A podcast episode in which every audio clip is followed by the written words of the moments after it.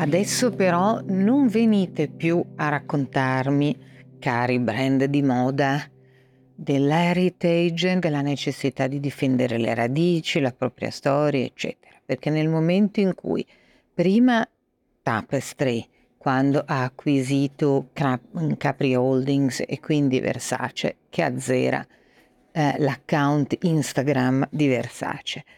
Adesso, a pochi giorni dalla sfilata, l'account eh, Gucci ha oltre 52 milioni di follower, eh, fra cui la qui presente, che azzera tutto un'altra volta e mm, mette la sola foto di Sabato di Sarno, del nuovo direttore creativo, con la scritta ancora.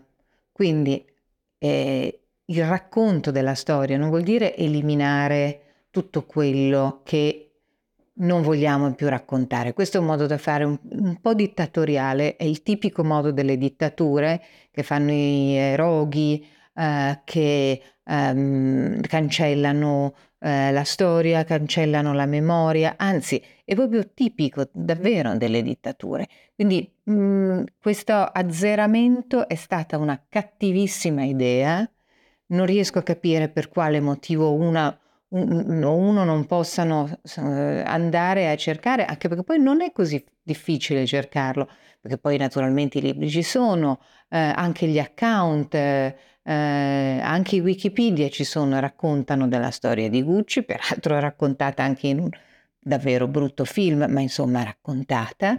Eh, c'è tutta la storia eh, degli anni Ottanta con la holding araba che la governava, l'arrivo di Domenico De Sole, uomo geniale, insieme con Tom Ford, genialissimo, tutta una lunga storia che arriva fino a 15 anni fa, dopodiché c'è l'arrivo di Frida Giannini, che può stare simpatica o non simpatica, però ha guidato l'azienda per, dal punto di vista creativo per dieci anni. Poi c'è stato Alessandro Michele, che ha fatto il più importante e incredibile cambio di passo degli ultimi vent'anni nella storia della moda. Perché cancellare la storia di Alessandro? Perché questa damnatio memorie?